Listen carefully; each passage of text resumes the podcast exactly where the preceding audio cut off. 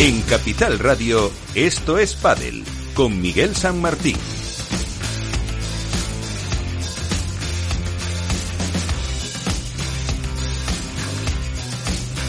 Y como siempre digo, con todo el equipo que está aquí al pie del cañón, hoy con Juan da Cañadas en la parte técnica, vamos a tener eh, un programa pues eh, con mucha actualidad, con mucho cambio de parejas. Eh, bueno, no sé si hasta Álvaro López, que estará por ahí, tendrá su momento para el corazón, eh, padelero, pero bueno, eh, noticias que ha dejado también pues toda la resaca esa de los cambios de parejas que venimos contando desde hace ya algunas semanas, la competición con la vuelta a la victoria de las que habían sido hasta hace 15 días número uno, Alejandro Salazar y Gemma y esa despedida de Paquito y Dinero. Con todo eso, pues tenemos nuestros argumentos y como siempre, empezamos eh, ya con las noticias y contrapared.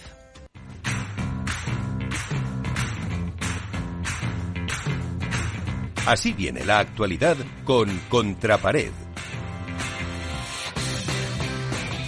A ver, Iván, eh, ¿con qué te quedas de todo este lío que hemos tenido de semana en lo deportivo, en lo extradeportivo y seguro que tienes algún apunte federativo?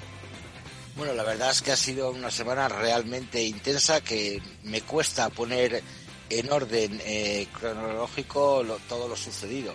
Por, eh, por, empezar meramente deportivamente hablando, hay que decir el gran triunfo del último baile de Paquito Navarro y Martín Dineno en Santander, que se marcaron un auténtico concierto de baile desde cuartos de desde 16 de final, el que perdieron, ganaron 6-4, han perdido 6-0 y luego empezaron con una retaila de 6-1, 6-1, 6-1, 6-1, 6-2, 6-0 en cuartos de final y en semifinales nada más y nada menos que entre Stupa y Lima, entre Sanjo y, y Tapia y entre Vela y Coello, haciendo su mejor torneo en el año y medio que han estado juntos y que bueno pues que llega da a demostrar que a lo mejor el, quitarse presión también hace que jueguen bien.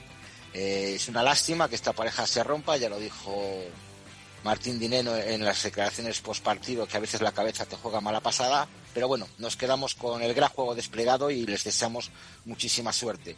En la parte femenina yo creo que bueno solo comentar que vuelven otra vez a a ganar Alejandra Salazar y Gemma Triay. Desde aquí pedir disculpas a Alejandra Salazar y Gemma Triay, que puse yo un tuit en el que habían ganado seis torneos cuando son ocho. Me, regañaron vía Twitter y las pedí disculpas de forma personal. Y la verdad que, bueno, me alegro muchísimo de que vuelvan otra vez ahí, hace igualar otra vez el, top de, número uno con Ari y Paula. Felicitar naturalmente por el doblete de Rodrigo Vide. Vuelven a ganar sus dos parejas y que creo que es algo a tomar en cuenta. Y por contra, venían, veníamos de ganar doblete Gustavo Prato dos veces seguidas y ahora le ha tocado la cruz de la, de la moneda. Seguimos con el aspecto femenino, que me encantaría que nuestra enviada especial, Mónica Montes, que estuvo allí en Santander durante toda la semana, nos contara algo más.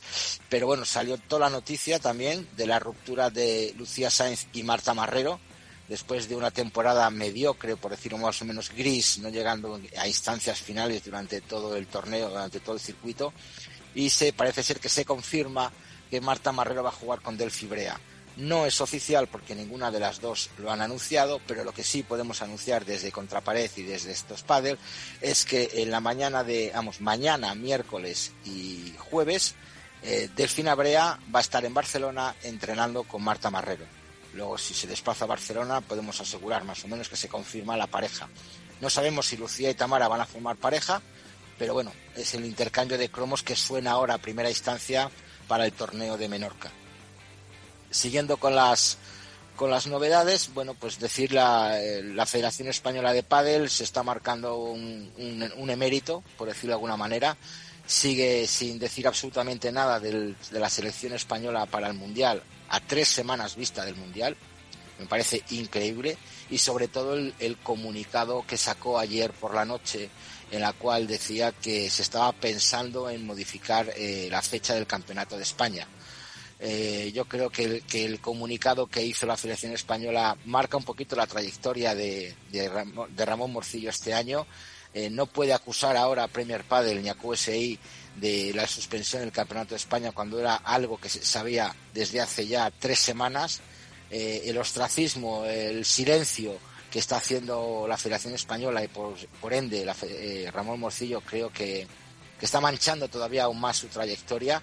Y veremos a ver cuándo se juega el Campeonato de España, que según las últimas noticias que nos llegan, pues puede haber, puede trasladarse a enero de 2023, cosa harto mm, extraño cuando todos los jugadores están en pretemporada. Y luego, bueno, pues entramos ya en, la locura, en la locura, Miguel, de lo que se va a ser el mes de octubre y noviembre. Y mucha. y mucha, mucha, mucha, mucha, mucha. ¿Por qué? Porque empezamos una, una, una auténtica locura en el cual, pues eh, después de Menorca nos vamos a Egipto, después de Egipto nos vamos al Mundial, después del Mundial nos vamos a Suecia, nos vamos a Argentina, México de World de Tour, México de Premier Padel, supuestamente va a salir eh, rumores hay del 5 al 11 de noviembre, una semana que quedaba libre, un P1 en Milán y luego el máster.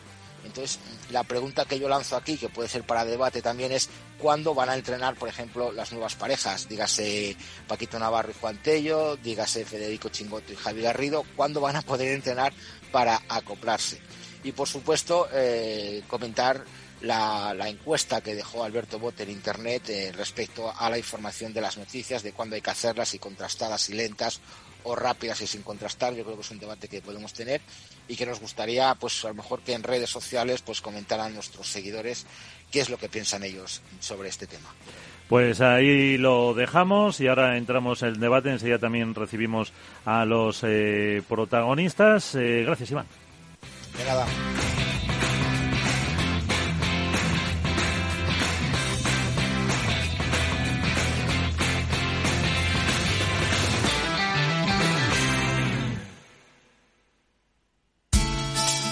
De la mano de Alejandro Mazón y el equipo de Cuídate Deluxe, llega el chico del chándal a El Balance para ayudarnos a estar en forma y mejorar nuestro bienestar general.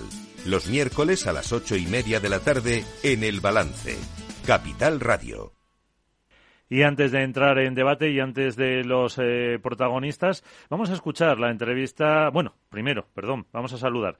Eh, hay que ser, hay que tener educancia.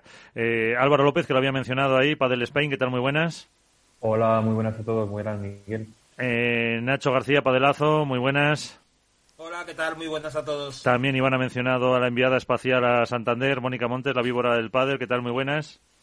Hola, buenas. Eh, pues antes de empezar, vamos a, y antes de entrar en tertulia, vamos a recuperar la, bueno, vamos a recuperar, vamos a emitir la entrevista que ayer en la presentación de Nox eh, grabamos eh, Álvaro López y un servidor a Agustín Tapia. Pues en la presentación de las nuevas palas de Nox para Miguel Lamperti, para Agustín Tapia, Álvaro López y yo nos hemos desplazado. También han presentado su colección de NFTs que luego comentaremos con dos series que va a lanzar esta marca de palas en una pues novedad, así como otra de las cosas que han presentado ha sido la fábrica de Paraguay que esperan abrir en los eh, próximos meses. Así que junto con Álvaro López tenemos eh, unos minutos a Agustín eh, Tapia. Agus, ¿qué tal? Muy buenos días. Hola, muy buenos días.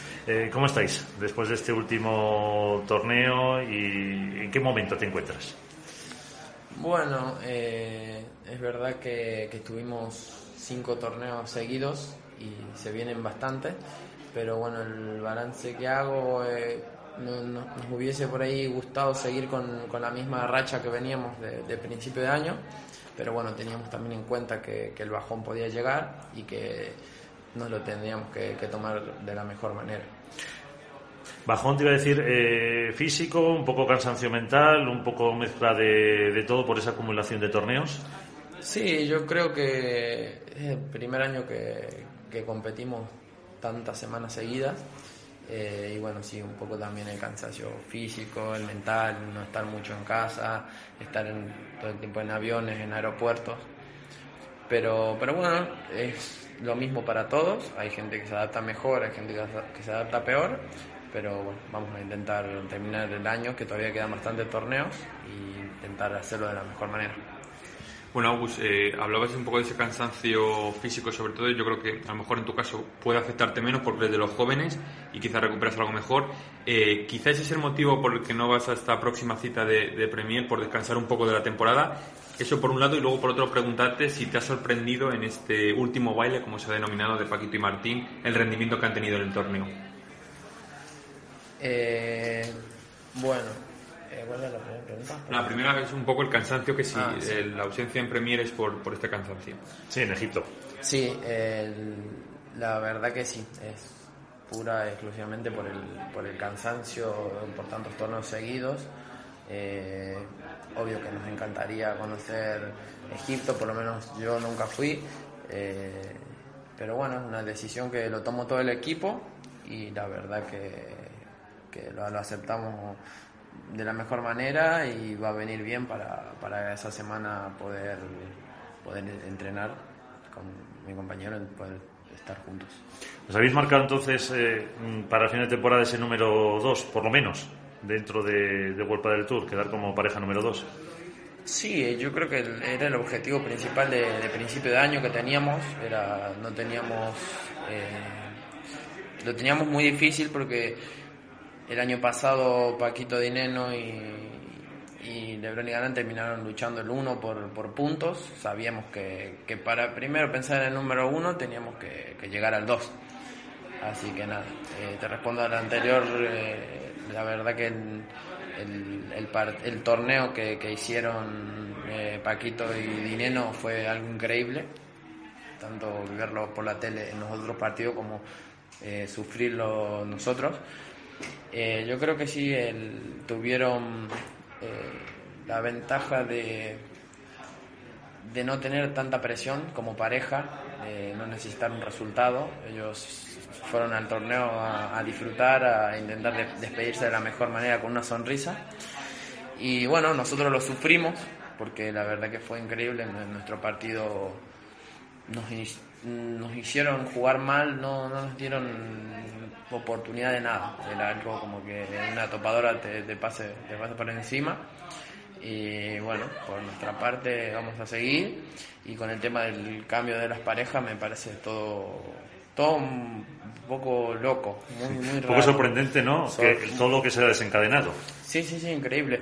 Bueno, siempre pasa que, que cuando una pareja de arriba se separa, de- se forma la cadena esta. Pero raro por el sentido de que cer- cerraron muy pronto las inscripciones al torneo de Buenos Aires, entonces hay jugadores que, tiene- que en lo que queda del año tienen tres compañeros. Así que vas a un torneo, no sabes con quién va a jugar ese jugador. Obvio, siempre uno dice, pareja nueva, ojalá no- no- nos beneficie, hasta el tiempo que, que, que- que tardan en conocerse sea, sea largo. Entonces, nada, nosotros esperemos aprovechar eso, que las parejas van a ser totalmente nuevas, pero también nos puede perjudicar porque una pareja le puede costar mucho como le puede costar muy poco la adaptación. Eh, y Agustín Tapia también sale en quinielas para el año que viene. ¿Ya has pensado o no? Eh, Para el año 23. Recibí, recibí varios llamados, la verdad que, que en, ese, en ese sentido estoy contento por, por saber que hay, hay gente que, que quiere jugar conmigo, eh, me pone muy feliz, pero, pero bueno, yo dije que, que en, en los cinco semanas de torneo no, no se puede decidir nada, porque estás metido en el torneo, eh, encima es algo para el año que viene, yo sé que, que los jugadores ya se están buscando la vida, porque al, al final es, es eso, pero yo seguramente cuando tenga tiempo, eh, seguramente esta semana que no tenemos torneo, eh, voy, a, voy a decidir, voy a hablar con, con los chicos, con mi equipo y, y veremos qué será para, para el año que viene, pero sí es una alegría muy grande que, que la gente se fije en mí para jugar. La última, Álvaro. Y ya por último preguntarte, eh, de todas estas parejas que se ha hablado, se ha comentado, no sé si hay alguna que te sorprende eh, que se haya separado o que se vaya a unir, eso por un lado. Y luego por otro, eh, preguntarte, ¿crees que al final el hecho de que los número uno en teoría van a continuar, eh, Galán y Lebron, es- salen los más favorecidos por todo este cambio? Yo creo que siempre la pareja que aguanta y que sigue juntos a pesar de todos son, son los, que más salen favorecidos y, y también la gente que cambia, uno nunca sabe las cosas que pasan dentro de un equipo. Uno puede, puede ver por la tele o en vivo cosas, pero después en la interna uno puede opinar, pero pero nunca sabe de verdad lo, que pasa, así que las, parejas que, se, que deciden separarse también son, es súper entendible. Me, sorprendió mucho lo de, lo de Chingoto Tello, eh, lo de Paquito Martín también, pero el Chingoto Tello que era una de las parejas más más longevas, como se dice, me sorprendió mucho que sea así a, mitad de temporada, cuando, cuando todavía quedan, quedan torneos. Pero, pero bueno. Bueno, pues esperamos a ver lo que nos cuentas y muchas gracias por atendernos, Agustín. Bueno, muchísimas gracias a ustedes.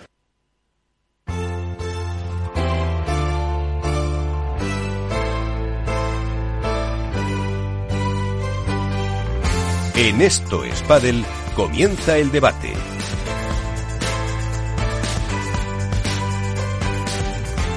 Y el debate, como ya hemos presentado a nuestros compañeros, nos vale estas palabras de Agustín Tapia, eh, pues para plantear un poco lo que decía Iván mientras recibimos en unos minutos al primer protagonista, que es, eh, bueno, eso, todo el cambio de parejas, los rumores, eh, que si se debe hacer, cómo hacer, confirmación, menos confirmación, titulares que nos dejaba Álvaro de Agustín Tapia para resumir. Eh, si me dejo alguno me, corriges, que no van a Egipto por cansancio, Sanio y él, que la eh, temporada es muy larga y ahora vienen muchos torneos seguidos. Eh, punto dos, que ha hablado con todos, que está halagado por todas las llamadas que ha recibido para formar pareja el año pasado, lo que da a entender claramente que pues, rompe y de hecho nos ha dicho que la semana que viene anunciará cuál va a ser su nuevo compañero, ¿no, Álvaro? Pues sí, la verdad que sí. Luego, bueno, más allá de eso, eh, que le sorprendía también bastante eh, la ruptura de, de, Tello y Chingoto, que era una pareja, yo creo que la más longeva ahora mismo, que llevaban 8 o 9 años juntos, y por ahí le sorprendía bastante. Y bueno, un poco también opinaba del rendimiento de, Paquito y de, Dinero, que ahora hablaremos en este último baile, en este torneo de, Santander. Así que bueno, al final Tape deja la, puerta abierta, veremos a ver por dónde se sale, si continúa con Sancho el año que viene o no continúa con Sancho forma nuevo equipo. Eh, todavía quedan unos días para saber su, decisión, más allá de que en otros medios y otros compañeros periodistas hayan dicho que oficialmente eh, ya formará pareja con, con, Arturo Coello, pero bueno, realmente eh, esta información no es veraz, con lo cual de palabras del propio Tapia, así que habrá que esperar a su decisión. Pues ahí está el, el debate que, se, que se planteaba.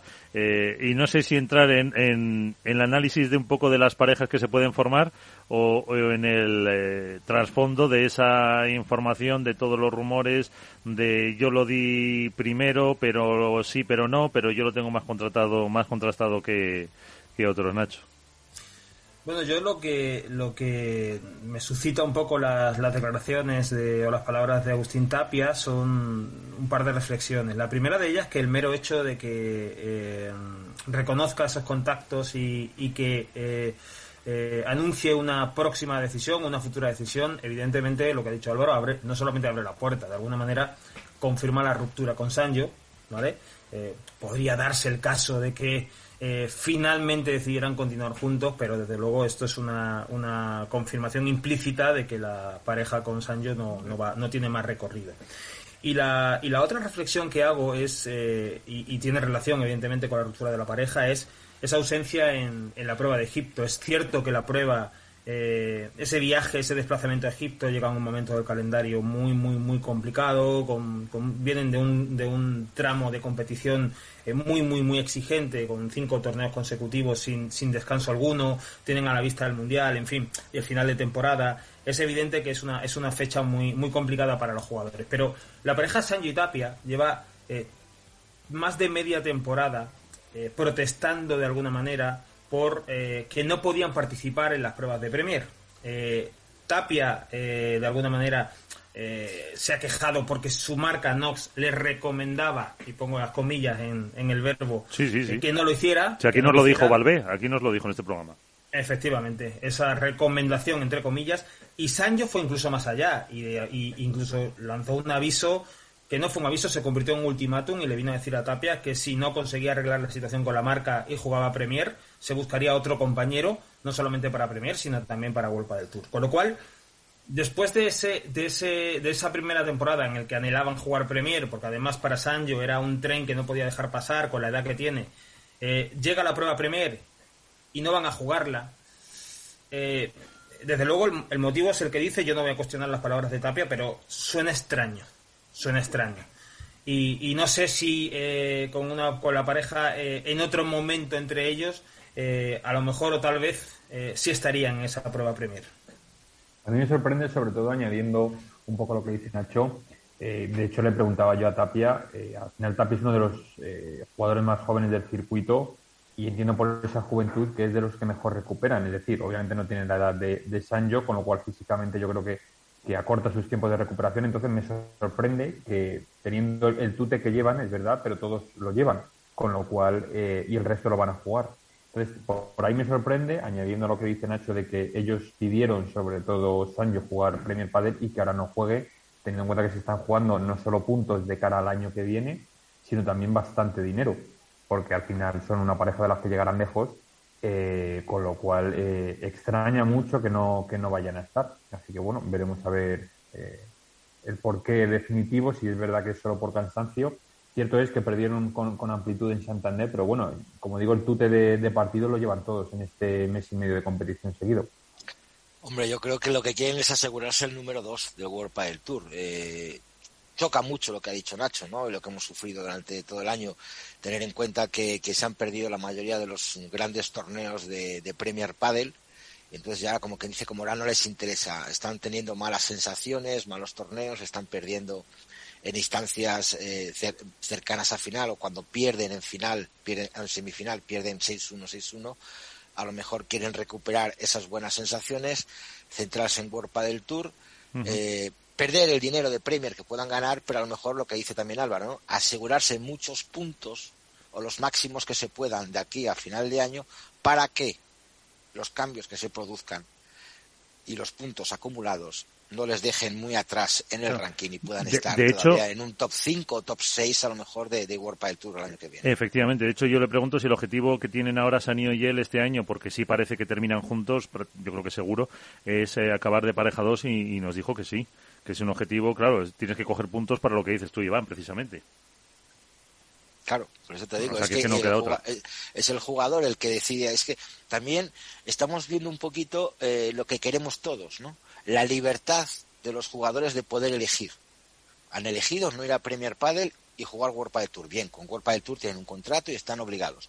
Pero eh, la segunda parte, la segunda lectura es que pueden decidir los jugadores jugar o no jugar. Igual otros jugadores, si hubieran tenido firmado algo con Premier, que es lo que la gente sospechaba, que estaban obligados a jugar la mayoría de los torneos o los torneos y tal, tendrían que ir, tendrían que ir. Pero se demuestra que Premier Padel les da absoluta libertad, que pueden decidir ir o no ir, no así embargo con World Padel Tour, que están obligados a jugar y por tanto veo lógico que decidan asegurarse puntos, asegurarse ranking de cara al año que viene. En este, en este momento eh, vamos eh, a dejar esa reflexión, esa pregunta que hacía Iván, porque tenemos ya el eh, primer protagonista al que hay que darle la enhorabuena pues por el doblete que ha conseguido. Rodrigo Vide, ¿qué tal? muy buenas, ¿cómo estáis? Buenas noches.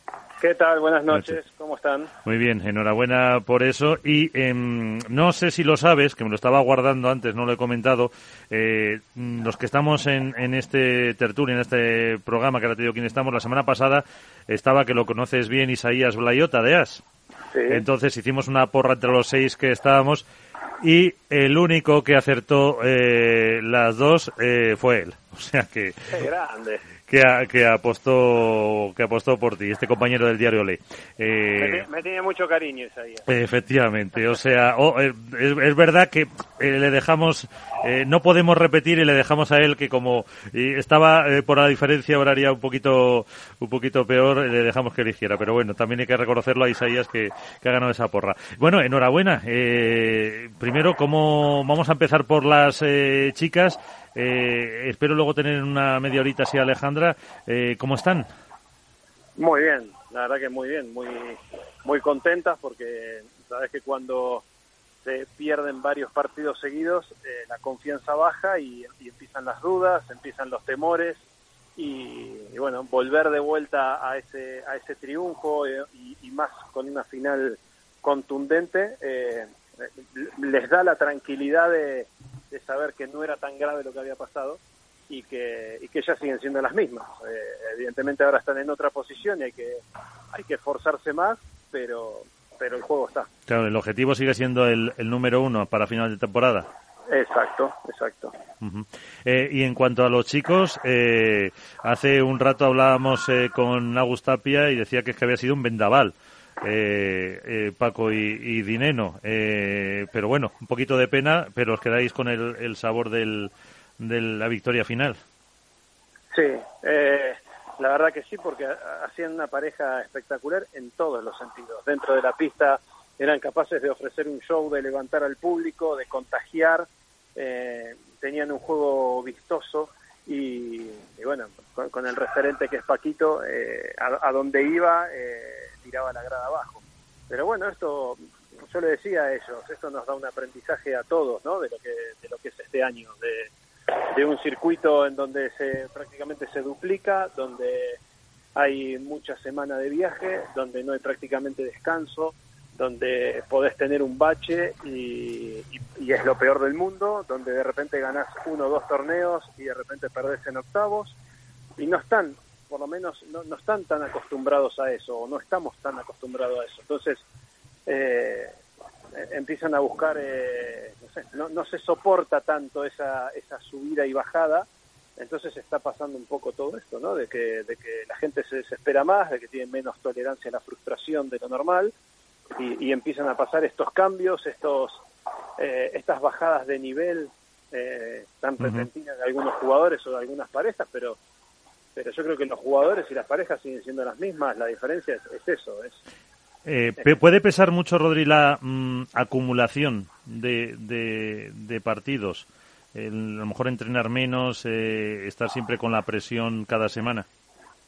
No, sin duda. Eh, de eso se trata, la acumulación de todo. De la presión, de que hay más dinero, de que se esperan más resultados, de que si el año pasado lo hiciste bien, este año lo tenés que hacer mejor. Eh, yo creo que todo eso se suma. Y, y quedó demostrado en Paco y Martín que los dos encararon este torneo con una liberación absoluta y si perdían en octavos, terminaban en octavos, en cuartos, cuartos, semi, semi, final, final y no pasaba nada porque la idea era tratar de terminar lo mejor posible y dejar una buena imagen y sobre todo terminar muy bien entre, entre los tres. Lo que se dio es, es una prueba de que los dos entraron con una liberación eh, y se dedicaron solamente a jugar y a tratar de, de, llevarse una buena imagen de ese torneo de, de que fue su compa de que fue su compañero y de que se queda una buena relación entonces uh -huh. yo creo que ellos ahí encararon un, un, un torneo eh, totalmente libre y creo que hay que aprender de eso de, de, poder liberar toda esa presión esa tensión eh, lo que uno espera todo el tiempo del compañero porque esa también es otra uh -huh. uno está jugando y, y ustedes juegan al pádel y, y lo pueden ver siempre el jardín del vecino es más lindo que el mío. sí. Entonces eh, eh, hay que aprender a, a, convivir con que con saber de que mi compañero es el mejor, es el mejor del mundo y, y no importa el error grosero que se mande o la seguidilla de malas decisiones, lo tengo que apoyar porque es de mi equipo. Y, Efectivamente. y lo tengo que tratar de no solamente apoyar, sino tratar de levantarlo, de que juegue mejor, darle confianza. Y bueno, ese es un trabajo mental que no todos los jugadores tienen la capacidad de, de hacer. Pues eh, con eh, nosotros está Iván Contrapared, Álvaro López de Padel Spain, eh, Nacho García de Padelazo y Mónica Montes de La Víbora del Padel, que te quiere preguntar seguro que por las chicas, ¿no, Mónica? Seguro, seguro, ya me, me habéis pillado, qué, qué predecible soy. eh, bueno, lo primero, Rodri, enhorabuena y buenas noches. Muchas gracias, eh, muchas gracias. Eh, y bueno, lo segundo, pues sí, ya lo ha dicho, ya lo ha avecinado Miguel. Yo te quiero hacer una pregunta. ayer salió una entrevista en marca de Alejandra, en el que reconocía pues ese, ese cruce de reproches o esa mala racha que había atravesado con Gemma. En algún momento a ti como entrenador, eh, que también estarías metido ¿no? en ese círculo que además estáis muy unidos, ¿se te pasó por la cabeza que no iban a ser capaces de, limar esas asperezas y de incluso plantearse el separarse como pareja? No, no creo. En ningún momento lo hablamos y, y creo que, bueno, yo lo, primero que, que hice en, en, la última charla que tuvimos, que fue eh, el sábado pasado a la tarde en mi casa. Eh, les, les, dije, les voy a hacer un asado, vénganse las dos y nos quedamos toda la tarde repasando el partido, hablando y, lo primero que les dije, quiero que sepan que para mí la mejor compañera hoy de Yema es Alejandra y la mejor compañera de Alejandra es Yema. Eh, lograron algo espectacular el, año pasado con siete, con siete, con ocho torneos quedaron número uno. Hoy llevan ocho torneos y están número dos y están peleando. Eh, le digo, el año está muy difícil y hay que aprender. Y, sobre todo ya antes de que pase esto, eh, el año pasado yo les había dicho, para, la, para mí, desde mi experiencia, para la gente muy competitiva y que está muy acostumbrada a ganar, cuando vienen baches largos, la, la vuelta a la competencia y a ese ritmo les cuesta mucho más que a los otros. Entonces, eh, lo habíamos hablado antes de que empiece el circuito de vuelta en Cascais de las vacaciones. Entrenaron muy bien, la verdad que entrenaron muy bien, pero bueno, les tocó perder. Después el otro partido les tocó contra Sofi y, y Talabán, que les habían ganado en un máster y vinieron las dudas y las chicas jugaron muy bien y, se perdió y a, y a, través de eso eh, ya el, el uno estaba en peligro y bueno, es un cúmulo de cosas que, que empezaron a pasar, pero pero en ninguno en ningún momento ninguno de los tres habló de, no continuar. Sea, creo que teníamos claro que, había que sacarlo adelante y trabajar para encontrar soluciones, sobre todo. eh, Nacho. Eh, Rodri, ¿qué tal? Muy buenas, eh, enhorabuena. ¿Qué tal, Nacho? Gracias. Eh, mira, yo quería preguntarte, em, el otro día escribí eh, un, artículo tras la final de tras la final de Santander en el que eh, me basé un poco en una en una reflexión que hacía Martín en el micrófono de Golpa del Tour nada más terminar eh, la final yo escribí un poco que, que la final de Santander, o, mejor dicho, todo el torneo de Santander nos demostró dos cosas, o nos confirmó dos cosas. Una, la relación entre los dos jugadores, entre Martín y Paquito, está, está intacta. O sea, esa relación eh, no ha sufrido deterioro alguno, la relación personal. De otra manera, no se entiende la actuación que han tenido tan contundente y con tanta autoridad durante todo el torneo. La segunda eh, constatación que nos deja eh, Santander es que el nivel de juego que la pareja había alcanzado, por más que en los últimos meses no lo hubiera exhibido del todo, le da no ya para disputar por un título, sino en determinadas circunstancias para hacerlo de la manera tan contundente que lo hizo.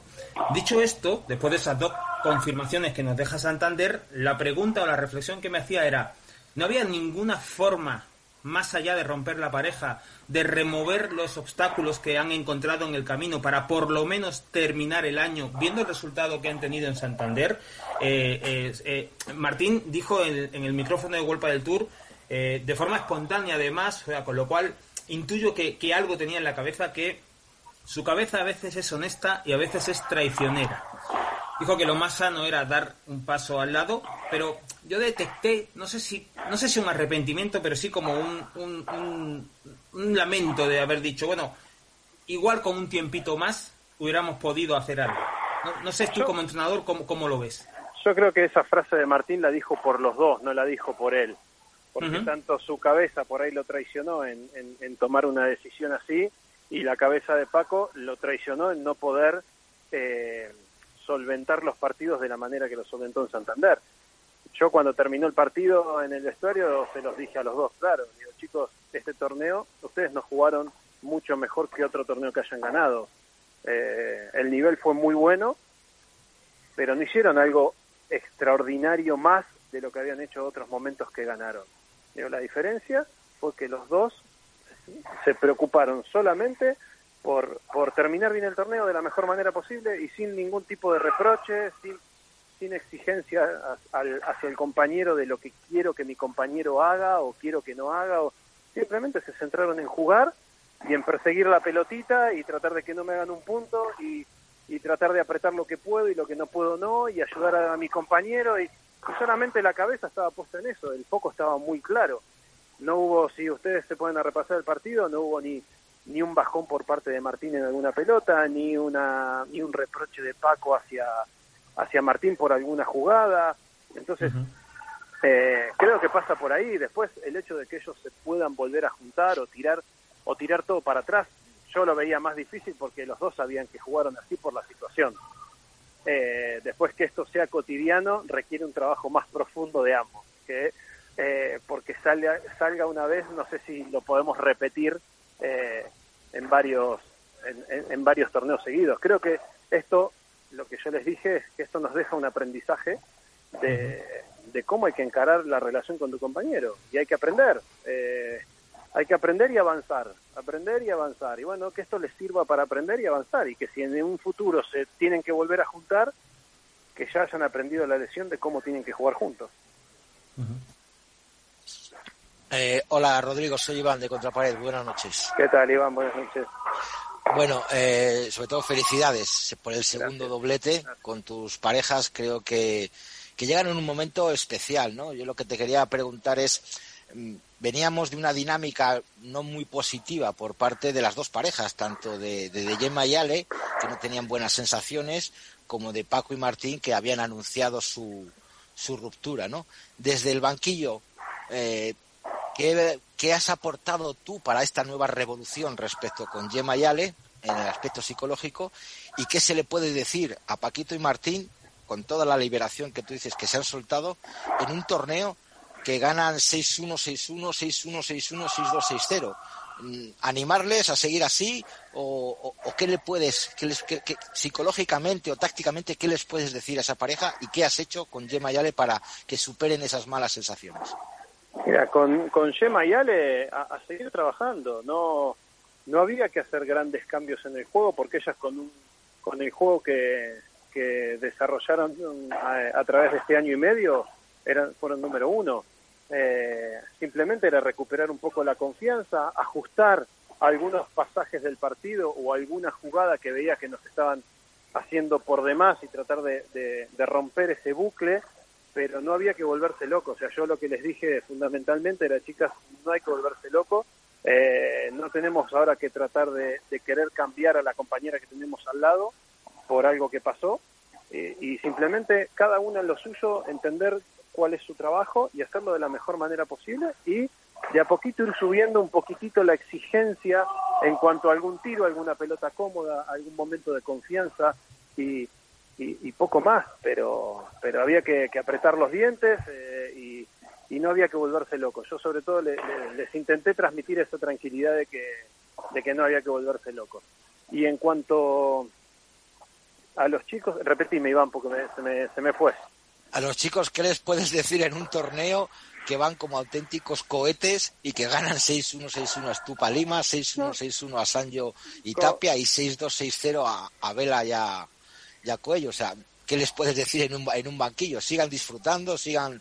Porque yo vi los, los partidos, vi los comentarios de, de los, de los banquillos y que obviamente les indicabas cosas técnicas, pero yo creo que eran todo refuerzos positivos, obviamente.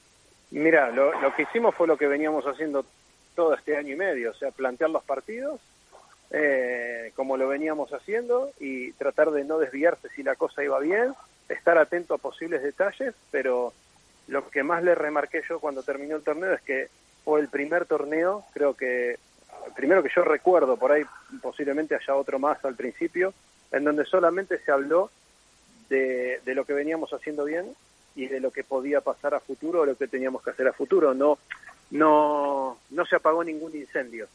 Entonces yo lo que les decía, sobre todo después de los últimos dos, tres torneos, es que digo, mi trabajo en el banco, en vez de ser un técnico de pádel, es, es de ser un bombero. O sea, es, es, apagar incendio tras incendio tras incendio y no te puedo aportar nada de pádel porque estoy ocupado apagando un incendio. Entonces, claro. eh, creo que en este torneo ellos disfrutaron mucho, también se dio, fue un torneo especial, se dio muy rodado, empezar muy bien todos los sets y, y ya con un 3-1, 4-1 en todos esos partidos, te genera una tranquilidad y una confianza de seguir tirando. Y, y también vimos que no bajaron ni un segundo la intensidad, Martín y Paco, mientras que los demás rivales parecía como que, que no, no encontraban la manera de jugar, eso fue lo, más llamativo y lo que hablábamos los tres, ¿no? que que, que, ellos perdieron con esas tres parejas varias veces este año y, y decís, bueno, la misma pareja y no, no, no nos encontraron soluciones a lo que proponíamos. Uh -huh. eh, creo sí. que, te, mira, te repito lo del principio, eh, estaban tan abiertos al disfrute y al saber que tenían nuevo proyecto y, y tratar de terminar de la mejor manera que, que, que yo creo que, que, pensaron más en eso, en, en terminar, como dijo Martín, eh, yo no sé, los tres coincidimos en lo mismo. Eh, desde el primer partido, en la presentación de los jugadores, los tres estábamos con, con lágrimas uh -huh. en los ojos. Eh, entonces eh, creo que eso eso fue lo que hizo que ellos jueguen de una manera distinta. Es difícil ver a Rodrigo Ovide con lágrimas en los ojos, ¿no? Bueno, ya me pasó muchas veces. ¿eh? la cámara siempre va para el jugador, pero a mí me pasó muchas veces. Eh, la última de Álvaro. Hola, buenas, Rodri. Hola, Álvaro.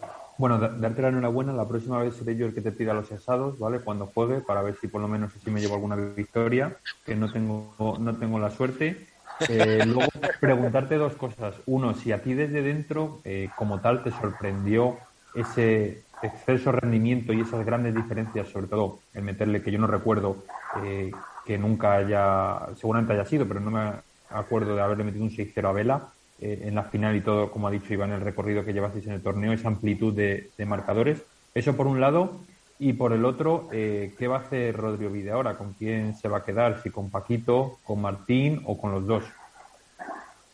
Mira, yo cuando salió la noticia, que lo primero que, fue que pensé que me estaban, estaban haciendo una broma, porque yo, como les dije, ese sábado estaba en mi casa con Gemma y Ale eh, de, de, cena y hablando un poco de, de remontar la situación y me llama Martín para comentarme y digo, bueno, estos dos están en Ámsterdam porque se quedaron un día más.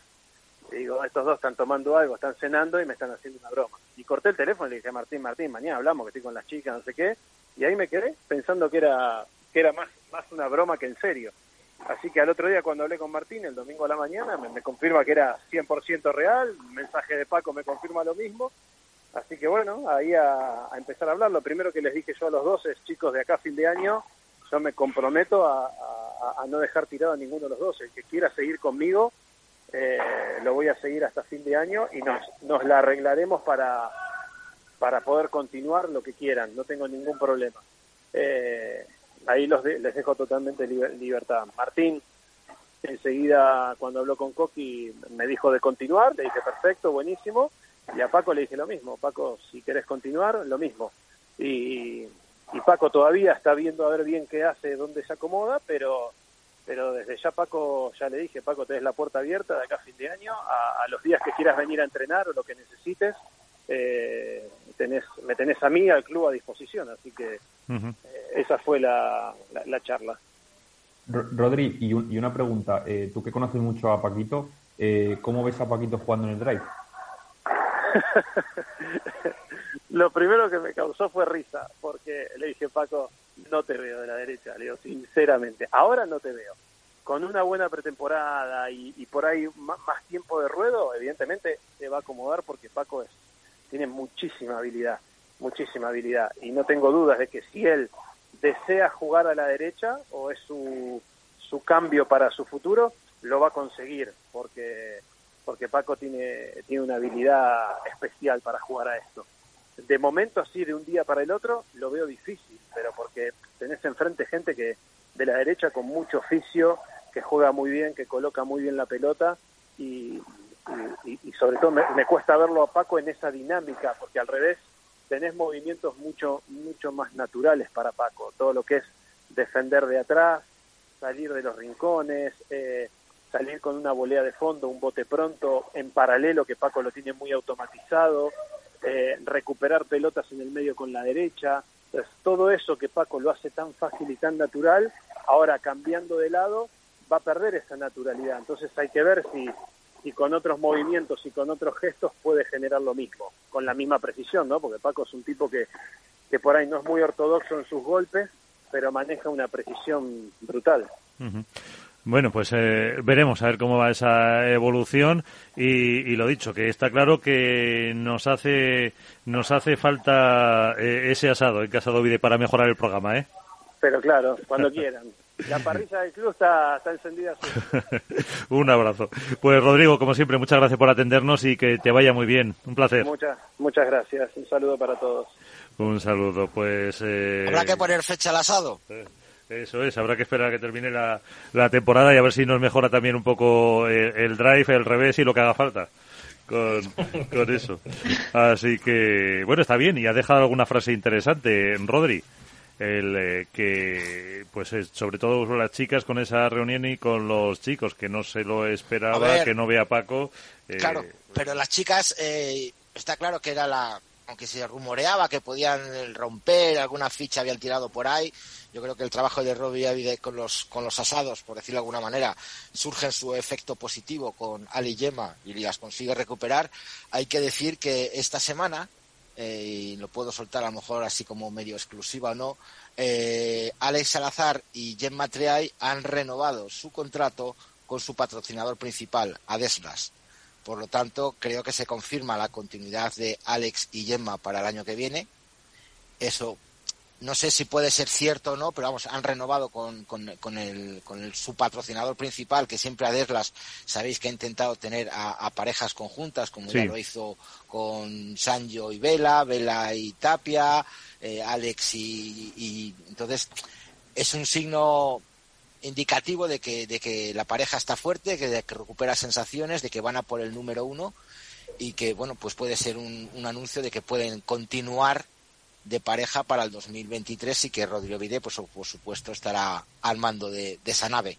Yo la verdad que al margen de esa renovación con Adeslas no, no me he planteado en ningún momento la separación de Ali y Gemma, la verdad. En el pabellón allí escuchaba a esa gente, ¿no? Que a lo mejor se ha incorporado bueno, pues por lo que sea, o es su primer torneo o está empezando, ¿no? Como todos empezamos en algún momento a ver el pádel. Y se oían comentarios, ¿no? Sobre todo de los más jóvenes que decían, eh, claro, si estas llevan sin ganar un título cinco torneos, ya, pero estas han ganado siete en lo que llevamos de temporada y han hecho unos números increíbles. Entonces, a mí, como personalmente me hubiera decepcionado esa separación, pero ya hablando desde manera más objetiva, eh, no me la planteé en ningún momento. La verdad es que no, no era una pareja que entrara en que lo pudieran dejar. Hombre, si hubieran mantenido esa dinámica y ya no eres capaz de remontar y alargas esa mala racha tanto tiempo, pero creo que además ellas siempre lo han dicho, que lo estudian mucho, que hablan mucho, Rodri también creo que es súper importante, eso es un trío, esto no es una pareja, y lo será en la mayoría, ¿no? Pero en este caso creo que los lo, lo hacen ver en cada torneo. Entonces yo la verdad es que no me lo pasé por la cabeza en ningún momento. A mí no, no se me ocurren argumentos para que justifiquen la ruptura de esa pareja. Por supuesto, no ahora, dos meses del final de temporada, eso bajo ningún concepto. Y tampoco se me ocurren demasiados argumentos de cara al año que viene. Una pareja que, que bueno, ha tenido un bache de juego, evidentemente, pero que tiene una, un caudal de juego, una jerarquía que difícilmente encontrarán por separado en otra en otras compañeras a día de hoy. Eh, a, partir de ahí eh, hay una sí hay un, detalle interesante. Ayer en la, la, magnífica entrevista que Jesús Mata le hace a, Alejandra en, en, Marca que has comentado antes, Mónica. Eh, sí es verdad que nos dan alguna nos da Alejandra alguna clave y es que de alguna forma en estos torneos atrás eh, la pareja eh, Salazar Triay ha sido víctima de su propia exigencia y de las expectativas que había en torno a ella. Era una pareja que debía ganar sí o sí, era una pareja que eh, el número uno era prácticamente el mínimo, el suelo al que tenía, sobre el que tenía que apoyarse. Ellas mismas contribuyeron a eso, además, no solamente con resultados de juego, sino a principio de año hablaban de llegar a una cifra de, no sé si dijeron 12, 13 torneos y tal. De alguna manera, claro, en cuanto vino la primera curva, eh, se enfrentaron con, esa expectativa que tenían delante, se vieron lejos y, al final han tenido que hacer un, reseteo y gestionarlo. Pero desde luego, más allá de eso, no se me ocurre motivo alguno para que esa pareja eh, se separase. A ver, es que luego aparte hay que tener otra cosa en cuenta. En, el supuesto caso de que, de que así fuera, eh, ahora mismo mm, no sé qué Rebel aseguraría Alejandra Salazar esa exigencia que dices tú, Nacho, ese pelear por los títulos. Eh, porque, bueno, Yema en todo caso podría, podría juntarse con Paulita, digámoslo así, porque es una pareja que no, que no han estado juntas, pero con Alejandra Salazar, eh, ahora mismo yo creo que no hay ningún revés. Eh, Ari, pero bueno, con Ari ya jugó, o sea, que con, que con alguien que no haya jugado, que le pueda permitir esa regularidad, es estar en semifinales y finales con, con asiduidad en los torneos. Con lo cual, lo vería por eso complicado ese, esa separación. Es que no tienes ahora mismo, eh, si consideramos inseparables a Ari y Paula, nada te va a mejorar lo que tienes y además el, el pues la posibilidad de, remate que tiene que tiene Alejandra que no tiene ninguna otra eh, jugadora de circuito de forma tan clara, creo yo. Bueno, cuidado que te salta Nacho al cuello, que está su niña, la perra del palo, la de Málaga con Bea González que, tiene el mismo remate que, que, que Gemma. Y tiene, claro, y, tiene más juventud, vale, vale, puede ser. son 19 años, 20 años. Bueno, sí es cierto que Gemma es una jugadora ya eh, consolidada. Desde luego, el, año pasado además se mostró, eh, desde mi punto de vista, como una jugadora eh, fuera prácticamente de concurso. Creo que no hubo una jugadora mejor en su, en su máximo nivel. Creo que era una jugadora que marcaba diferencia de sobra para mí. Entonces, bueno, yo creo que comparar ahora mismo a Jen Matriay con Bea González no está bastante lejos, un, nivel de otro. Pero bueno, Beita es una jugadora que estamos demasiado acostumbrado, acostumbrado a verla para la edad que tiene. También porque empezó con 15 años el circuito profesional pero bueno, es una jugadora muy joven que, sigue dando sus pasitos y haciendo su carrera. Pues ya ha ganado dos títulos, está demostrando una madurez impresionante, se ha acoplado muy bien con Martita Ortega en los últimos torneos. Eh, hombre, no es decir la consolidada con las top, top, top, pero que puede bailar con ellas y sentarse en la misma mesa también. Sí, pero bueno, al final Alejandra sabe perfectamente que el acoplamiento que ha tenido con, con Gemma eh, tener que empezar de cero y las garantías que te ofrece Yesma, yo creo que era más eh, menos complicado eh, gestionar el mal momento que atravesaban que ponerte a buscar ahora un, recambio con todos los riesgos y, perjuicios que eso conlleva, evidentemente. Aparte dijo Alejandra que no se lo habían planteado en ningún momento. Efectivamente, efectivamente.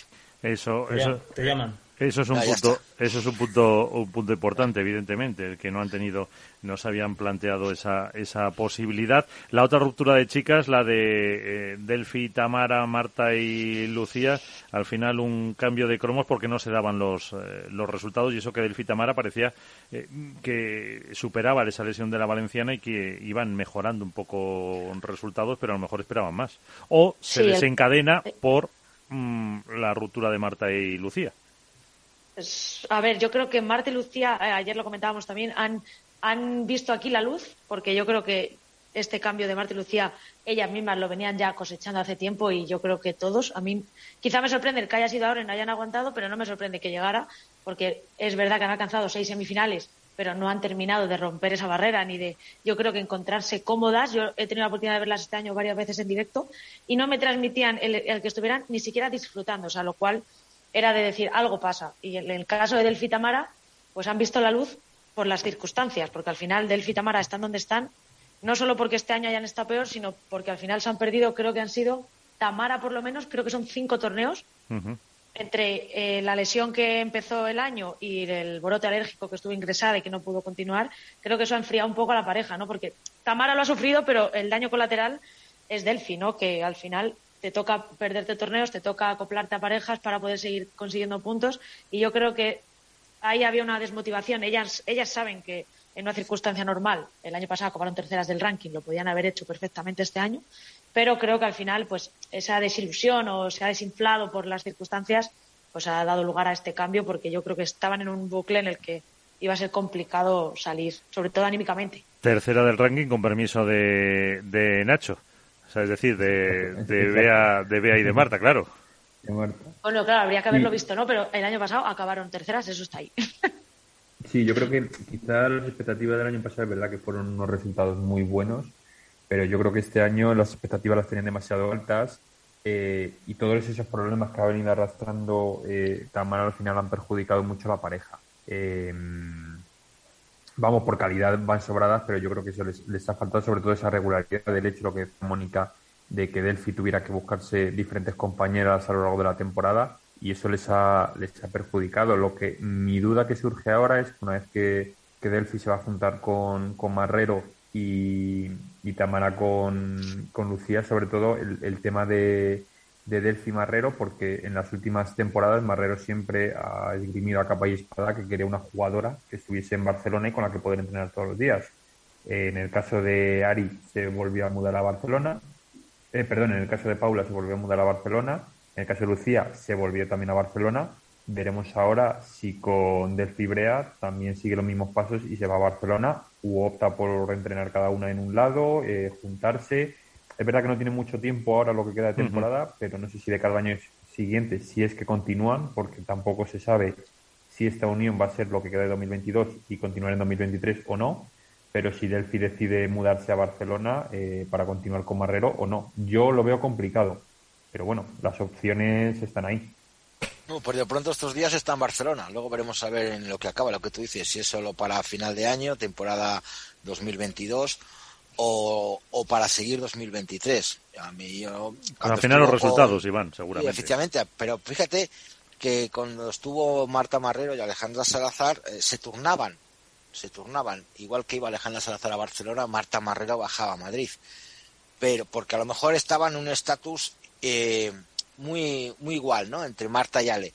Pero parece ser que cuando Marta detecta que ella está un poquito por encima de la, de la compañera, no sé si suena mal o no, prefiere o exige o quiere que su compañera esté en la misma ciudad que esté, que esté ella. No sé si es así o, o es una decisión de las jugadoras, obviamente, porque Lucía Sáenz estaba viviendo en, Barce en Madrid cuando estaba de pareja Yema y tuvo que trasladarse otra vez a Barcelona. O sea, el puente aéreo Madrid-Barcelona, Lucía Sáenz y el camión de la mudanza se lo conoce perfectamente.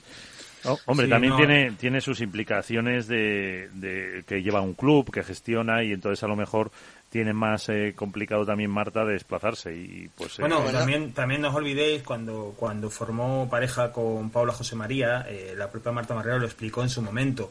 Ella venía de, de estar con Marta Ortega y, y tenía, tenía ganas de formar, eh, ella lo explicó así, ¿no? Como un proyecto propio en su eh, base de operaciones, por, porque la gente un poco lo entienda, ¿no? Entonces, eh, efectivamente fue Paulita la que se trasladó allí. Aquella no fue una decisión correcta al final, porque la propia Paulita se encontró, y ella lo ha dicho algunas veces, se encontró fuera de su hábitat y, muchas veces pensamos que el beneficio de entrenar juntos eh, es evidente ¿no? En, la pista, en el acoplamiento de la pareja, pero hay que tener en cuenta también que los jugadores, cada uno son de una zona muchas veces y, eso lo saca de su hábitat, de su ecosistema y no todo el mundo lo, lo gestiona o lo tolera bien. Hemos visto además en la historia del pádel que no es una condición indispensable que los jugadores tengan que entrenar eh, en la misma ciudad. Quiero decir, se- hay proyectos exitosos además que hemos visto que cada jugador tenía su zona de residencia y, y se organizaban para hora de, a la hora de entrenar. Yo creo que, yo creo que eh, la pareja, la ruptura de, de las dos parejas se explica de, de manera diferente. Para mí, yo voy un poco en la línea también de lo que decía Mónica, yo creo que la ruptura de Marrero y de Lucía se produce ahora porque es el momento en el que han encontrado una estación de cierta garantía para poder dejar el proyecto y luego eh, lo de Tamara y lo de Delphi es precisamente es una necesidad porque las circunstancias de lesiones y de percances físicos les ha obligado a les ha, les ha perjudicado claramente durante toda durante toda la temporada. De Lucía y de, y de Marrero eh, conviene recordar que no es una pareja cualquiera son dos jugadoras que, que hace no mucho han sido número uno. Y su acoplamiento ha estado por debajo un poco de las expectativas, no han alcanzado su mejor versión ninguna de las dos en ningún momento y de ahí un poco también que se explique esa, esa ruptura que, que podían haberla hecho antes y yo creo que se produce justo cuando han logrado encontrar, eh, eh, permítaseme la expresión, piezas de recambio de garantías. Efectivamente, ya está, yo creo que, que ya lo ya lo ha dicho una pareja que se esperaba más. La cosa es ahora ver eh, si, si es un proyecto que puede ser a lo mejor más eh, estable el de Marta Marrero y el de Delphi que el de el de Lucía y, y Tamara por la por la propia temporada que llevan, no lo sé. Veremos. Yo creo que, veremos que ellas, a ver, en algún sitio lo leído ya confirmado, pero bueno, ya llevamos toda la semana hablando de que se confirma y se desconfirma aquí como quien eh, abre el cajón de la ropa. Entonces, no lo sé, pero en mi opinión o en base a lo que puede pasar, yo creo que las cuatro jugadoras saben que esta, esta unión es circunstancial. Eh, primero para Menorca, por supuesto, porque básicamente hoy han cerrado las inscripciones y no había eh, tiempo. Y, y aún así creo que para el resto, si continúan y salvo que los resultados sean mm, de 10, no van a seguir ninguna de las dos parejas en 2023, porque creo que este cambio y este movimiento de fichas no viene, no se va a quedar aquí. Aguantarán a ese parón de cambio de temporada, probablemente sí las demás parejas, pero creo que va a haber más cambios y que esta no se va a mantener ninguna de las dos. Me atrevo a decir, me lanzo.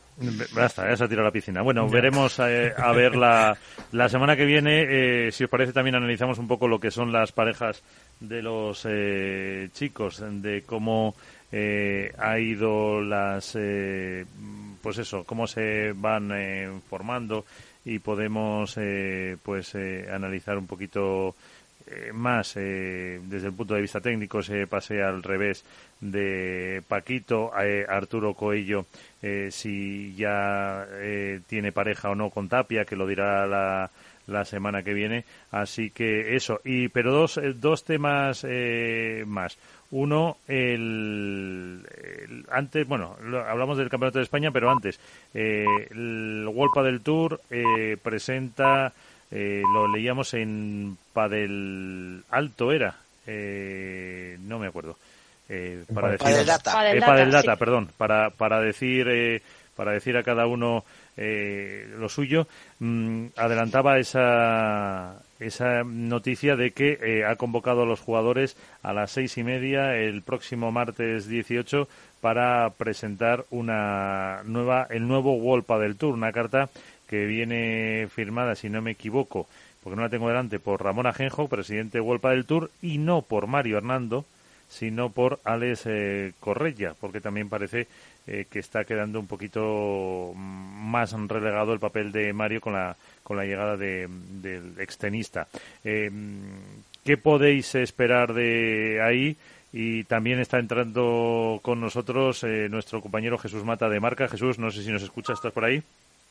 ¿Qué tal, Miguel, compañero? Buenas noches, Muy ¿cómo bueno. estáis? Muy buenas. Eh, estábamos, eh, hemos hecho un poco análisis de las de las parejas y, y ahora esa noticia, no sé si has escuchado, eh, a las seis y media, eh, martes que viene, mm, ¿qué puede anunciar World del Tour? ¿Qué sabéis o, o tú mismo, Jesús? Eh, ¿Qué podemos esperarnos? Bueno, yo lo- la información que tengo también un poco por lo que nos comentó Alex Correia y lo que comentó en distintos medios eh, era que, menos bueno, aquí, que tiene una invitación por escrito, como le recordé ayer a World del Tour por Twitter. menos aquí.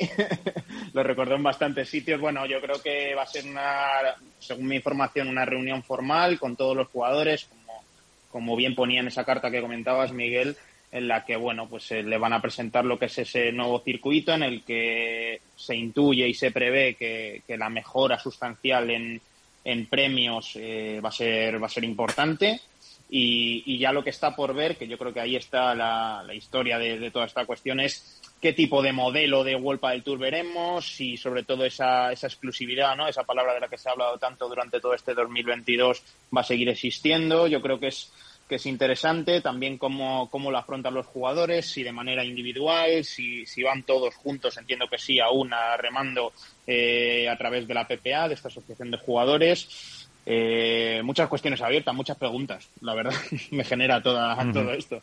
Eh, ¿Puede ser una ofensiva para intentar bloquear a Premier Padel, cre- eh, creéis?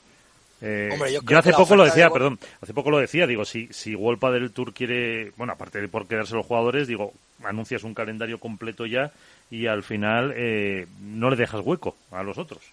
Hombre, eh, la oferta de World Padel Tour está claro que tiene que ser eh, económicamente igual o superior a los premios de Premier Padel para poder eh, eh, ejercer ese derecho de tanteo. Otra cosa que luego los, los, los profesionales pasen esa oferta a Premier Padel y Premier Padel la suba y, estemos en un toma y daca, toma y daca. Pero yo creo lo que me parece más increíble de todo esto es que World Padel Tour eh, quiera sentar a los jugadores a presentarles un proyecto cuando les tiene demandados. Esto es algo a mí que me llama la atención. O sea, yo te voy a presentar un proyecto a futuro de cinco años, eh, ganando muchísimo dinero, haciendo 24 torneos al año, todo lo que quieras, pero te tengo demandado por 10 millones de euros o por 20 millones de euros. Yo creo que la carta que deben de tener, a lo mejor en la, en la manga, tanto World del Tour como los jugadores, es, bueno, primero me quitas, si quieres que firme, me quitas la, la demanda.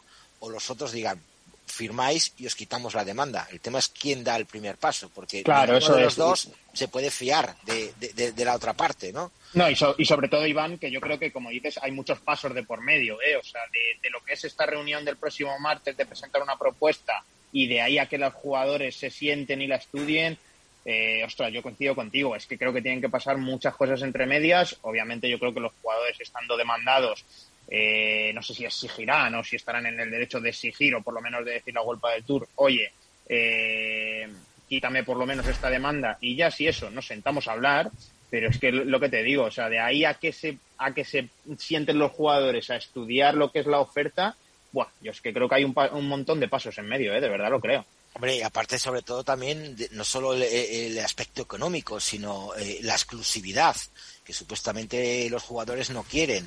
Eh, Claro. El mero hecho de presentarlo en, en Marbella, que lo podía haber, haber, haber hecho en, En Madrid, Mallorca. Menorca. perdón, Menorca. Menorca. Menorca. En Menorca. Lo podían haber hecho en Madrid, que estaban también todos los jugadores. Lo hacen en Menorca, donde, como quien dice, están todos los jugadores aislados, tienen menos focos, menos, menos ojos dentro. También es significativo el mero hecho de que World del Tour siempre ha dicho que su gran problema era el problema económico, que no había dinero para muchas cosas, ni incluso para igualar a chicos y chicas, y de repente este año sacan igualdad para chicos y chicas, ole por ellos, y de repente se sacan eh, que pagan hotel y comida a todos los jugadores hasta el martes o hasta incluso el miércoles para que puedan estar en la reunión. También eso conlleva un problema porque hay muchos jugadores de previa que se pagan sus hoteles, se pagan sus Airbnb, se pagan todo y ahora mm, se encuentran con que World del Tour pues, bueno, puede ser un principio. Yo eso no lo veo del todo mal. Puede ser un principio del, del cambio cuando le ves las, las orejas al lobo. A ver, eh, claro, y, el fondo de inversión que está detrás, todos sabemos cuál es, que es el famoso 777 que estaba con Lisandro Borges y de, de, de Players entonces, ahí hay algo que eh. mucho que rascar también, ¿eh? A ver, yo creo, Iván, y esto sí que es importante recalcarlo, que obviamente hay una actitud de acercamiento de vuelta de Tour hacia los jugadores, pero y eso no, no es no, lo tenemos que o sea no lo, no lo deducimos nosotros porque porque sí o porque sigamos el día a día la actualidad del circuito. Es que eso lo ha dicho de la propia organización de Vuelta del Tour e insisto lo ha dicho Alex Correa en estas últimas semanas que él llega como enlace entre organización y jugadores. Es consciente de que la, esa relación está desgastadísima y que él puede ser un puente llámalo X llámalo como quieras para eh, sentarse e intentar, pues no sé si hacer las paces, no sé quién, quién va a acabar tirando más hacia su lado, no sé si se va a poder llegar a algo, a un acuerdo intermedio que beneficie a todas las partes, pero lo que es indudable es que Vuelpa del Tour, sea como sea, que hace un año decían X, bueno, hace un año los jugadores también decían X, o sea, quiero decir, sobre todo lo que decías, Iván, lo del tema de hace un año que no teníamos dinero o hace un año, bueno, sea como fuere, eh, y yo me quedo con una frase que dijo Alex Correia y es que la competencia te hace mejor y te hace mejor y te hace darte cuenta de los errores que has cometido. Y yo creo que en ese sentido tampoco hay que criminalizar ni a los jugadores, ni a World del Tour, ni a Premier Padel, ni a nadie. Yo creo que siempre hay tiempo para, para la concordia y sobre todo que al final aquí lo más importante, señores, es que haya un calendario en condiciones, que los jugadores puedan jugar lo que quieran, como quieran y como les dé la gana, que se les cuide y que al final nosotros, que somos los que cubrimos la información y los aficionados que están en su casa, vean el mejor pádel posible. Ya está. A partir de ahí, yo creo que a, los jugadores, honestamente, y en general al mundo del pádel, le da igual que esté detrás eh, mm, Pepito que fulanito. De verdad lo creo. ¿eh? Efectivamente. Eh, yo, yo, creo que yo creo que mm, para llegar a la propuesta de, que, que Huelpa del Tour le va a plantear a los jugadores ahora en Menorca la semana que viene, eh, Huelpa del Tour ya ha dado pasos no, es, no es el World del Tour de hace un año, sino que ha dado pasos, ha hecho una serie de, de gestos que, que a, los que más o menos conocemos eh, eh, un poco cómo World del Tour ha dirigido eh, los designios del pádel profesional, son gestos que hace nada eran impensables y que desde luego significan una cierta apertura por parte de World del Tour y una cierta comprensión de que el momento que atraviesa el deporte ha cambiado de forma radical. Yo creo que ya no nos dirigimos a un eh, escenario en el que eh, un circuito A o un circuito B va a tener los derechos de la competición y de los jugadores. Yo creo que los jugadores eh, este año se han dado cuenta de que no necesitan ser rehenes de nadie y sí, de alguna manera, tienen en su mano poder sentar a todas las partes para que, de alguna manera, tengan cabida el máximo número de propuestas posibles dentro de un orden y lejos del disparate que es a día de hoy el, calendario de pádel profesional, que es un, es un auténtico caos y que es inasumible durante mucho más tiempo. Eh, eh, decías, eh, Miguel decía que, que si World del Tour se planteaba esto como una especie de ofensiva para tratar de presionar o de, o de sacar del tablero a, Premier Padel. Correia dijo el otro día en, en, la cadena SER, lo escuchamos, aquí no hemos tenido todavía la fortuna de poder escuchar en vivo sus palabras. Aunque tiene invitación. tiene la invitación en spam. Eh, desde aquí le recomendamos si puede revisar la bandeja de que revise la bandeja. efectivamente. Pero decía decía una, frase muy muy interesante eh, y más más allá de la broma decía no nos podemos fijar en eliminar otros circuitos sino en presentar un proyecto del que se sienta partícipe y orgulloso en esta frase se, eh, hay evidente un evidente cambio de actitud por parte de World del Tour. Y no lo dice cualquiera lo dice el adjunto a la presidencia. Hay un evidente cambio de actitud porque la primera reacción de World del Tour fue efectivamente eh, eh, hostil y tratar de sacar del terreno de juego a Premier Padel. Y ahora, de alguna manera, de forma implícita al menos, están reconociendo que tal vez no les quede más remedio que convivir con Premier Padel. Eh, ¿Convivencia es posible? Debe de ser posible. Es que no, perdón, ¿convivencia es posible a partir de 2024? Es que eh, el empaste para esa convivencia tienen que ser los jugadores. Los jugadores yo creo que son los únicos artífices o son los únicos eh, que pueden conseguir sentar en una mesa a FIP, a World del Tour y voy a meter a APT para que por lo menos eh, se sienten todos y digan, vale, nosotros queremos jugar con todos. Vamos a intentar llegar a un acuerdo de, calendarios, de, que no coincidan grandes torneos, grandes torneos, te digo. Si World del Tour eh, celebra el, el máster en Valladolid en julio o en junio, pues que Premier no ponga un máster en esa misma fecha. Por lo menos presente que se respeten esos, esos, acuerdos. Pero, el problema, perdóname Nacho, el problema viene con los Open porque los Open al fin y al cabo son torneos eh, Open o P1, por decirlo de alguna. Si yo soy un organizador de un World Padel Tour en, Albacete y resulta que esa misma fecha eh, Premier Padel me pone un P1 en, en Vigo, los jugadores van a tener la libertad de, ir a uno o a otro. Pero yo como promotor, claro, a mí me dices, oye Iván, vale, yo voy a ir a jugar al tuyo, o voy a ir a ver el tuyo, pero ¿qué jugadores van a ir? Pues chicos, no lo sé hasta el martes antes, no te voy a decir si va a venir Paquito o no va a venir Paquito, pero a lo mejor igual Paquito se va al Premier de uno. Entonces, es, ese riesgo de, coincidir en las fechas que se tendrían que sentar y ponerse de acuerdo por el bien del pádel, por el bien de ellos también económico. Sí, pero eso yo decía, yo, de yo, decía que, que efectivamente, por, explicarlo de otra manera, yo creo que 2022 es el año en el que los jugadores han tomado conciencia de que pueden jugar donde quieren evidentemente dentro de las limitaciones o condicionantes de su relación contractual con marcas, circuitos, etcétera, etcétera, pero desde luego los jugadores se han dado cuenta de que no necesitan una exclusividad para sobrevivir. Ese modelo ha quedado ya muy atrás. Ahora, ahora, el siguiente paso es eh, organizar, orquestar eh, un escenario donde tengan cabida de forma ordenada y con sentido común los diversos circuitos, los diversos promotores, las diversas pruebas que haya, etcétera, etcétera. Eh, es un modelo que ya hay en otros deportes y que se produce. Dice Iván que un promotor de un Open no tiene la, puede que no tenga la eh, certeza de saber qué jugadores van a ir. Oye, eh, el promotor del ATP 1000 de no sé qué en tenis tiene un torneo reservado en una fecha del año, hace un esfuerzo porque vengan determinados jugadores y luego hay una inscripción donde se van apuntando en función de ranking, en función de otros intereses. Es probable que vayamos a un modelo similar. Aquí la cuestión está bajo qué paraguas se arbitra todo eso. Si World del Tour aceptará que eso sea bajo el paraguas de la FIP, sabiendo que la FIP es juez y de alguna manera también parte porque tiene un circuito. Entonces, probablemente la palanca y una palabra que estaba muy de moda ahora, la palanca que consiga eh, remover un poco esos obstáculos o por lo menos eh, desbloquear el asunto sea, sea la de los jugadores. Pero yo, yo estoy aquí escuchando muy atentamente porque vosotros estáis más metidos en, todo esto. Eh, los, ¿Creéis eh, que los jugadores están dispuestos a, a ese paso o a esa escucha a golpe del Tour después del año que han llevado en el que pues bueno, nos han mandado lejos porque no podían por contrato, pero están muy disgustados más allá del, dinero económico. También eh, Alex dice en las declaraciones que ha comentado Nacho de la SER que, se van a hacer otras mejoras, que espera que los jugadores valoren. Entonces, ¿creéis de verdad que Golpa del Tour no se ha cerrado las puertas con los jugadores masculinos de momento, que son con los que ha estado más pues enfrentado este año? Pues ahí Jesús te puede decir algo porque tiene hoy en marca una entrevista con Vela.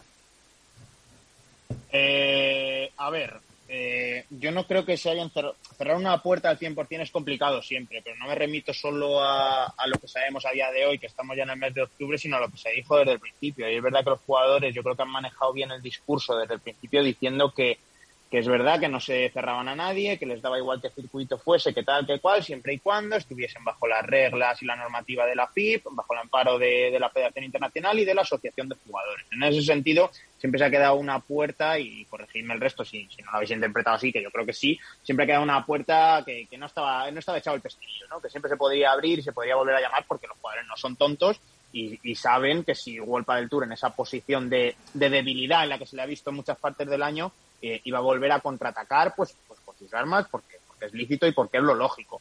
Dicho esto, eh, lo que me comentaba Vela esta mañana en la entrevista en Marca era que, bueno, quería hacer hincapié sobre todo en que, en lo que se en el discurso que vienen dando durante todo este año, ¿no? En que me dice literalmente, dice, yo lo que tengo claro en este tema es que el jugador se ha dado cuenta de que es el principal actor y que todo gira a su alrededor. Y aquí viene yo creo que lo más importante. Sea cual sea el nombre del circuito y que a través de la PPA es donde es a través de cómo hemos conseguido unos cambios a una velocidad frenética que jamás hubiésemos imaginado si continuábamos cada uno por nuestro lado. Es decir, vuelve a hacer hincapié, vuelve a recalcar la importancia de la unión de los jugadores, de que los jugadores lo tienen claro, independientemente de que uno piense una cosa más hacia un lado y una cosa y otro piense más hacia el otro, pero yo creo que va un poco en la línea lo que van desprendiendo los jugadores en las últimas semanas recuerdo y, Álvaro y, muchos de los que estamos aquí tuvimos la oportunidad de hablar con Sancho Gutiérrez cuando presentó su pala y todo era era un discurso un poco más cambiado y yo creo que entre nosotros lo hemos comentado en estas semanas que, los jugadores ya van dando un discurso de no de mano abierta pero de tener claro ok nosotros vamos a escuchar a quien sea como sea y nosotros encantados. Pero siempre que vaya por delante pues lo que, lo que he dicho anteriormente que nosotros somos una asociación de jugadores, que aquí los protagonistas y los que decidimos las cosas mayoritariamente somos nosotros y a partir de ahí pues que se sienta con nosotros y que nos propongan lo que quieran. Yo creo, que, yo creo que Golpa del Tour, respondiendo a lo que tú preguntas, Mónica, es pues, un momento en que se encontró con la puerta cerrada por parte de los jugadores, por esa respuesta inicial eh, hostil, beligerante, incluso el propio, eh, la propia asociación en un comunicado la, la calificaba de agresiva.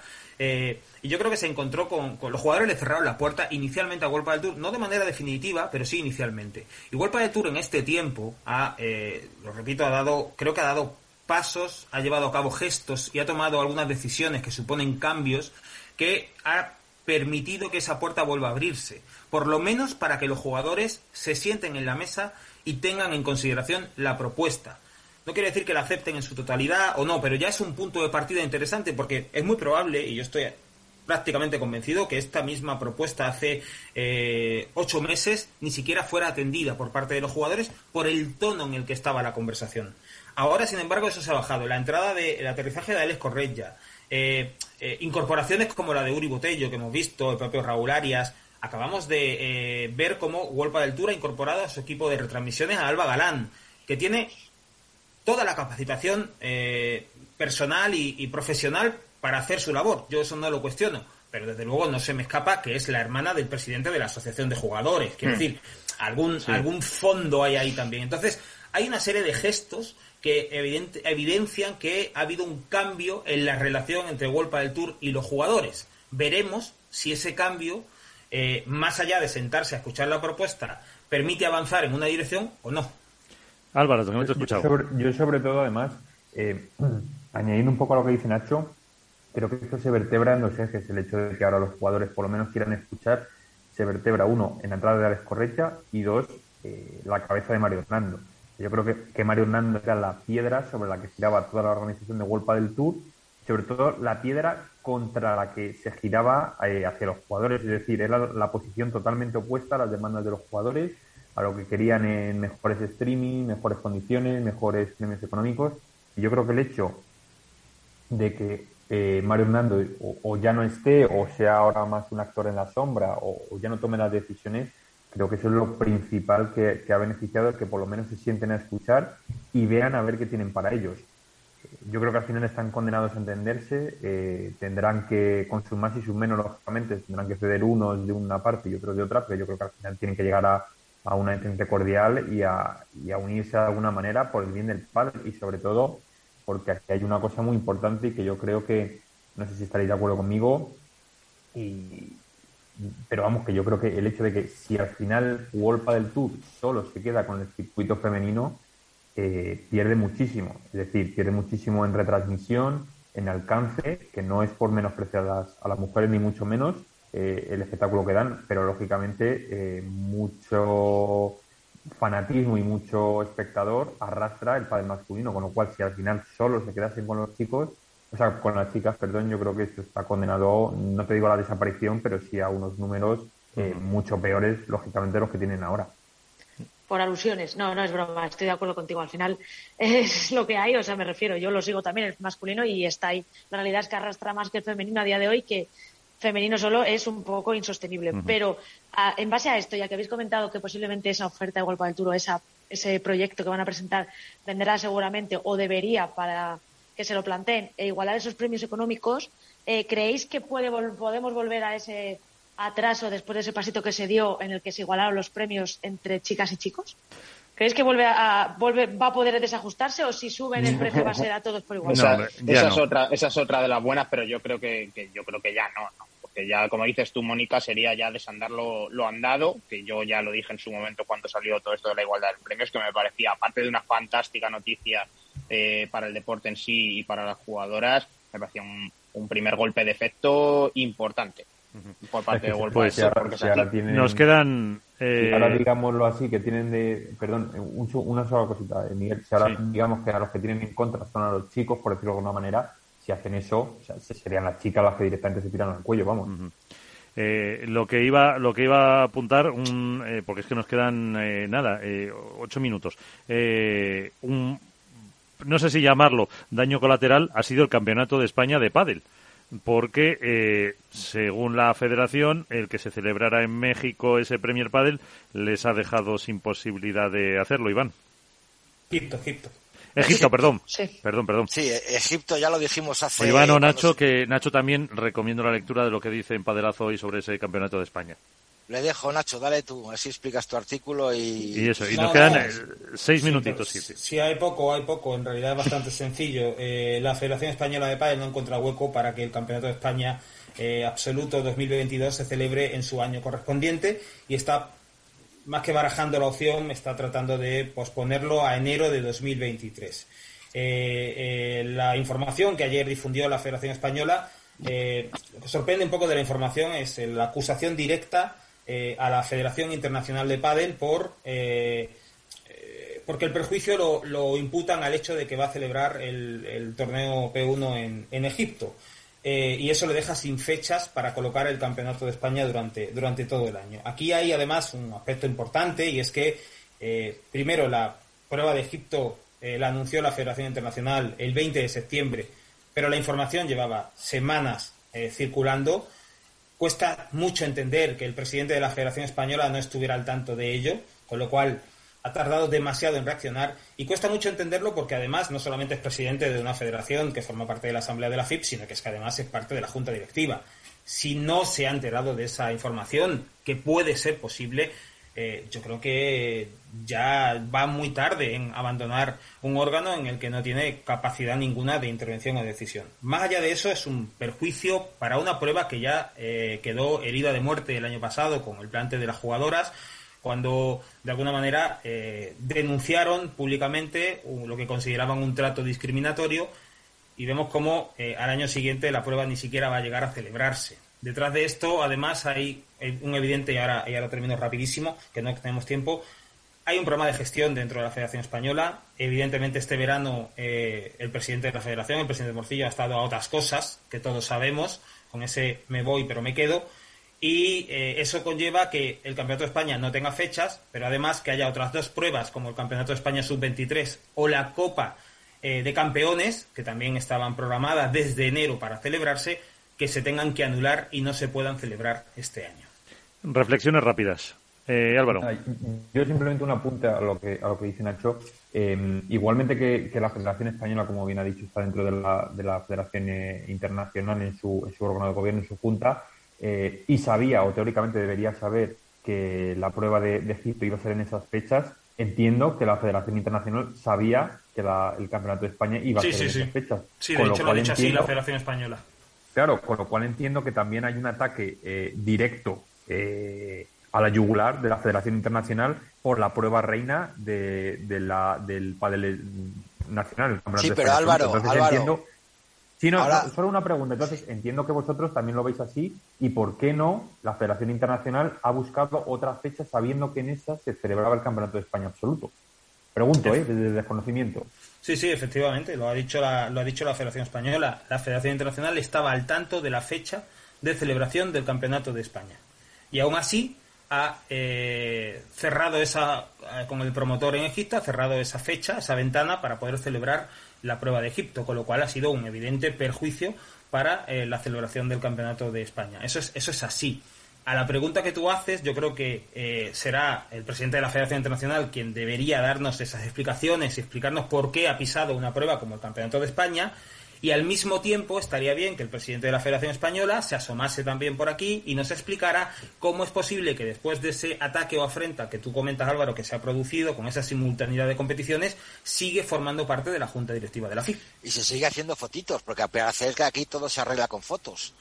¿Eh? ¿eh? recordar la famosa foto de la presentación de Madrid con Pepelu, ahora resulta que sale otra foto del presidente Ramón Morcillo, todo sonriente, con el presidente de la madrileña en un torneo de la Federación Madrileña de Pádel.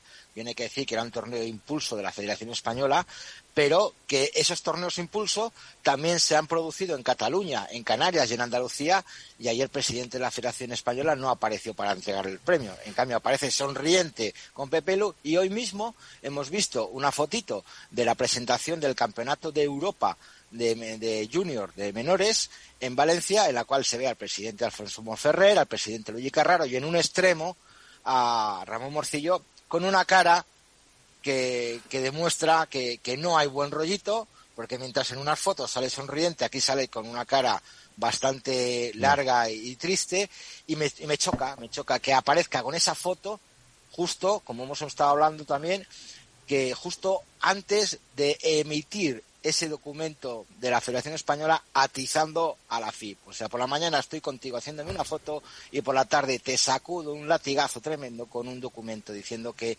por tu culpa no hago yo el Campeonato de España. Un minuto. todo se arregla con fotos, no os preocupéis. un minuto para... Más, más allá de las fotos, mientras todo esto ocurre, hablamos del Campeonato de España, de si va a ser en 2003, no sabemos quién lo va a organizar, las cuentas de la Federación Española de 2021 no están aprobadas y estamos a 11 de octubre la auditoría de esas cuentas no se conocen y al mismo tiempo todavía no hemos escuchado una explicación razonable por parte del presidente, por parte de algún directivo o por parte de algún otro presidente territorial contándonos por qué Ramón Morcillo, donde dijo que se iba, ahora dice que se queda. Un minuto para Jesús y otro para Mónica.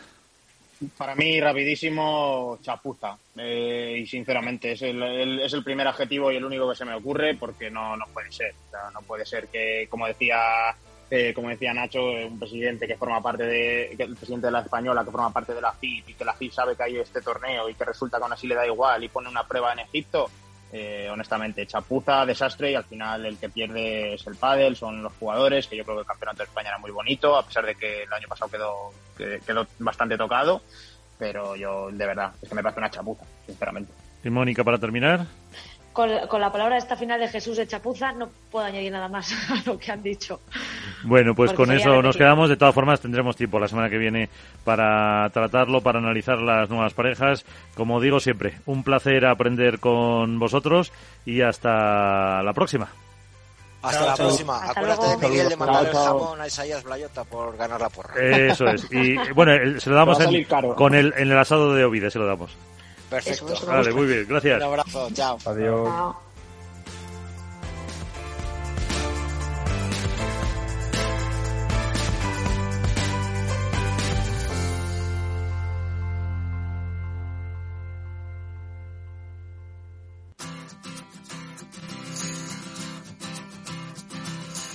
Pues nos vamos, que no hay tiempo para más. Eh, un saludo de todos los que hacemos esto es Eh, la semana que viene más y mejor, con más análisis de lo que pasa en la federación, en World Padel Tour, eh, competición, etcétera.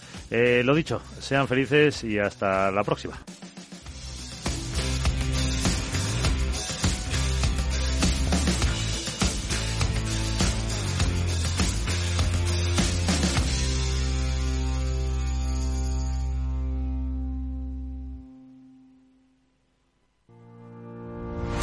Los miércoles a la una y media de la tarde en Capital Radio, Gestión del Talento. El escaparate de la formación para el empleo. Expertos formadores, agentes sociales y representantes de la Administración se dan cita en este espacio para impulsar el valor de la formación y el talento.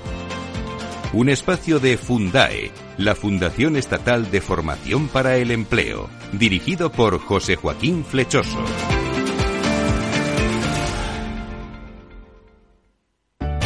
Conecta Ingeniería es el programa que acerca la ingeniería a la sociedad, todos los miércoles de 10 a 11 de la mañana en Capital Radio con Alberto Pérez.